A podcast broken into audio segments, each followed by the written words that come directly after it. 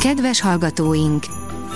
Szerkesztőségünk, a Startlap és a Hírstart nevében boldog új esztendőt kívánunk. Szeretnénk megköszönni, hogy idén is együtt olvashattuk a híreket. A friss hírek lapszemléje következik. Alíz vagyok, a Hírstart robot hangja.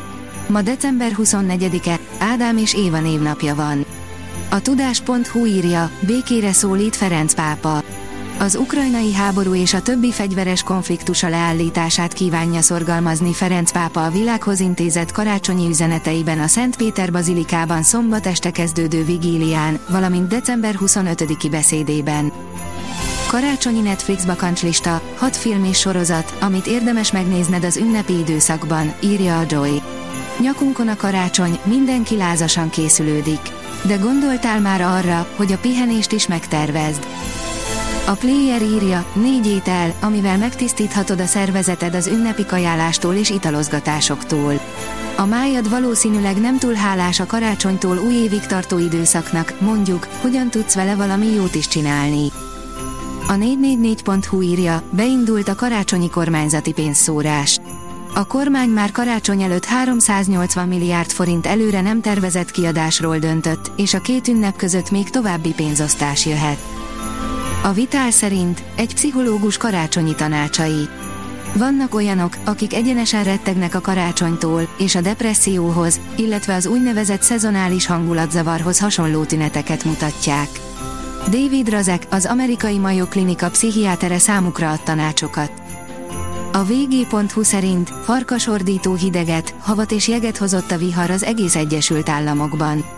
Sarkvidéki hideg, hóviharok, áramszünetek és tömeges repülőjárat törlések teszik tönkre az amerikaiak több mint felének a karácsonyát.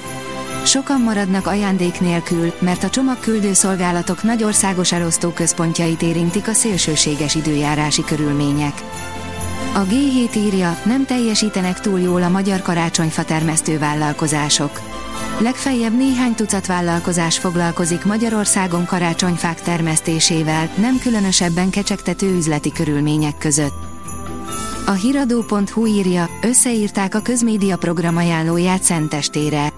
Gazdag és változatos karácsonyi program kínálattal hívja közös ünneplésre Szenteste a nézőket a közmédia. A Zöldmánia oldalon olvasható, hogy egy budapesti hídon lesz az ország legnagyobb karácsonyfája.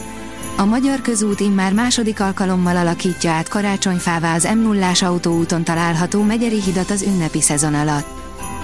Minden nap álomba sírja magát a kocsijában élő brit férfi, aki egyedül lesz karácsonykor, írja az SMO. A kapcsolata tönkrement, a munkáját elveszítette. Sok barátja felajánlotta a segítségét, ő viszont túl büszke ahhoz, hogy elfogadja.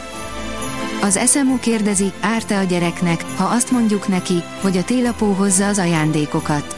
Öt ausztrál kutatót kérdeztek meg a témáról, egy kivételével mindegyik azt mondta, jobb őszintének lenni a gyerekkel. A kiderül oldalon olvasható, hogy szentestére elvonulnak az esőfelhők. Szombat reggel még több felé eshet az eső, majd megszűnik a csapadék hullás. Este enyhe, fagy és esőmentes időre számíthatunk. A Hírstart ünnepi lapszemléjét hallotta. Ha még több hírt szeretne hallani, kérjük, látogassa meg a podcast.hírstart.hu oldalunkat, vagy keressen minket a Spotify csatornánkon. Az elhangzott hírek teljes terjedelemben elérhetőek weboldalunkon is.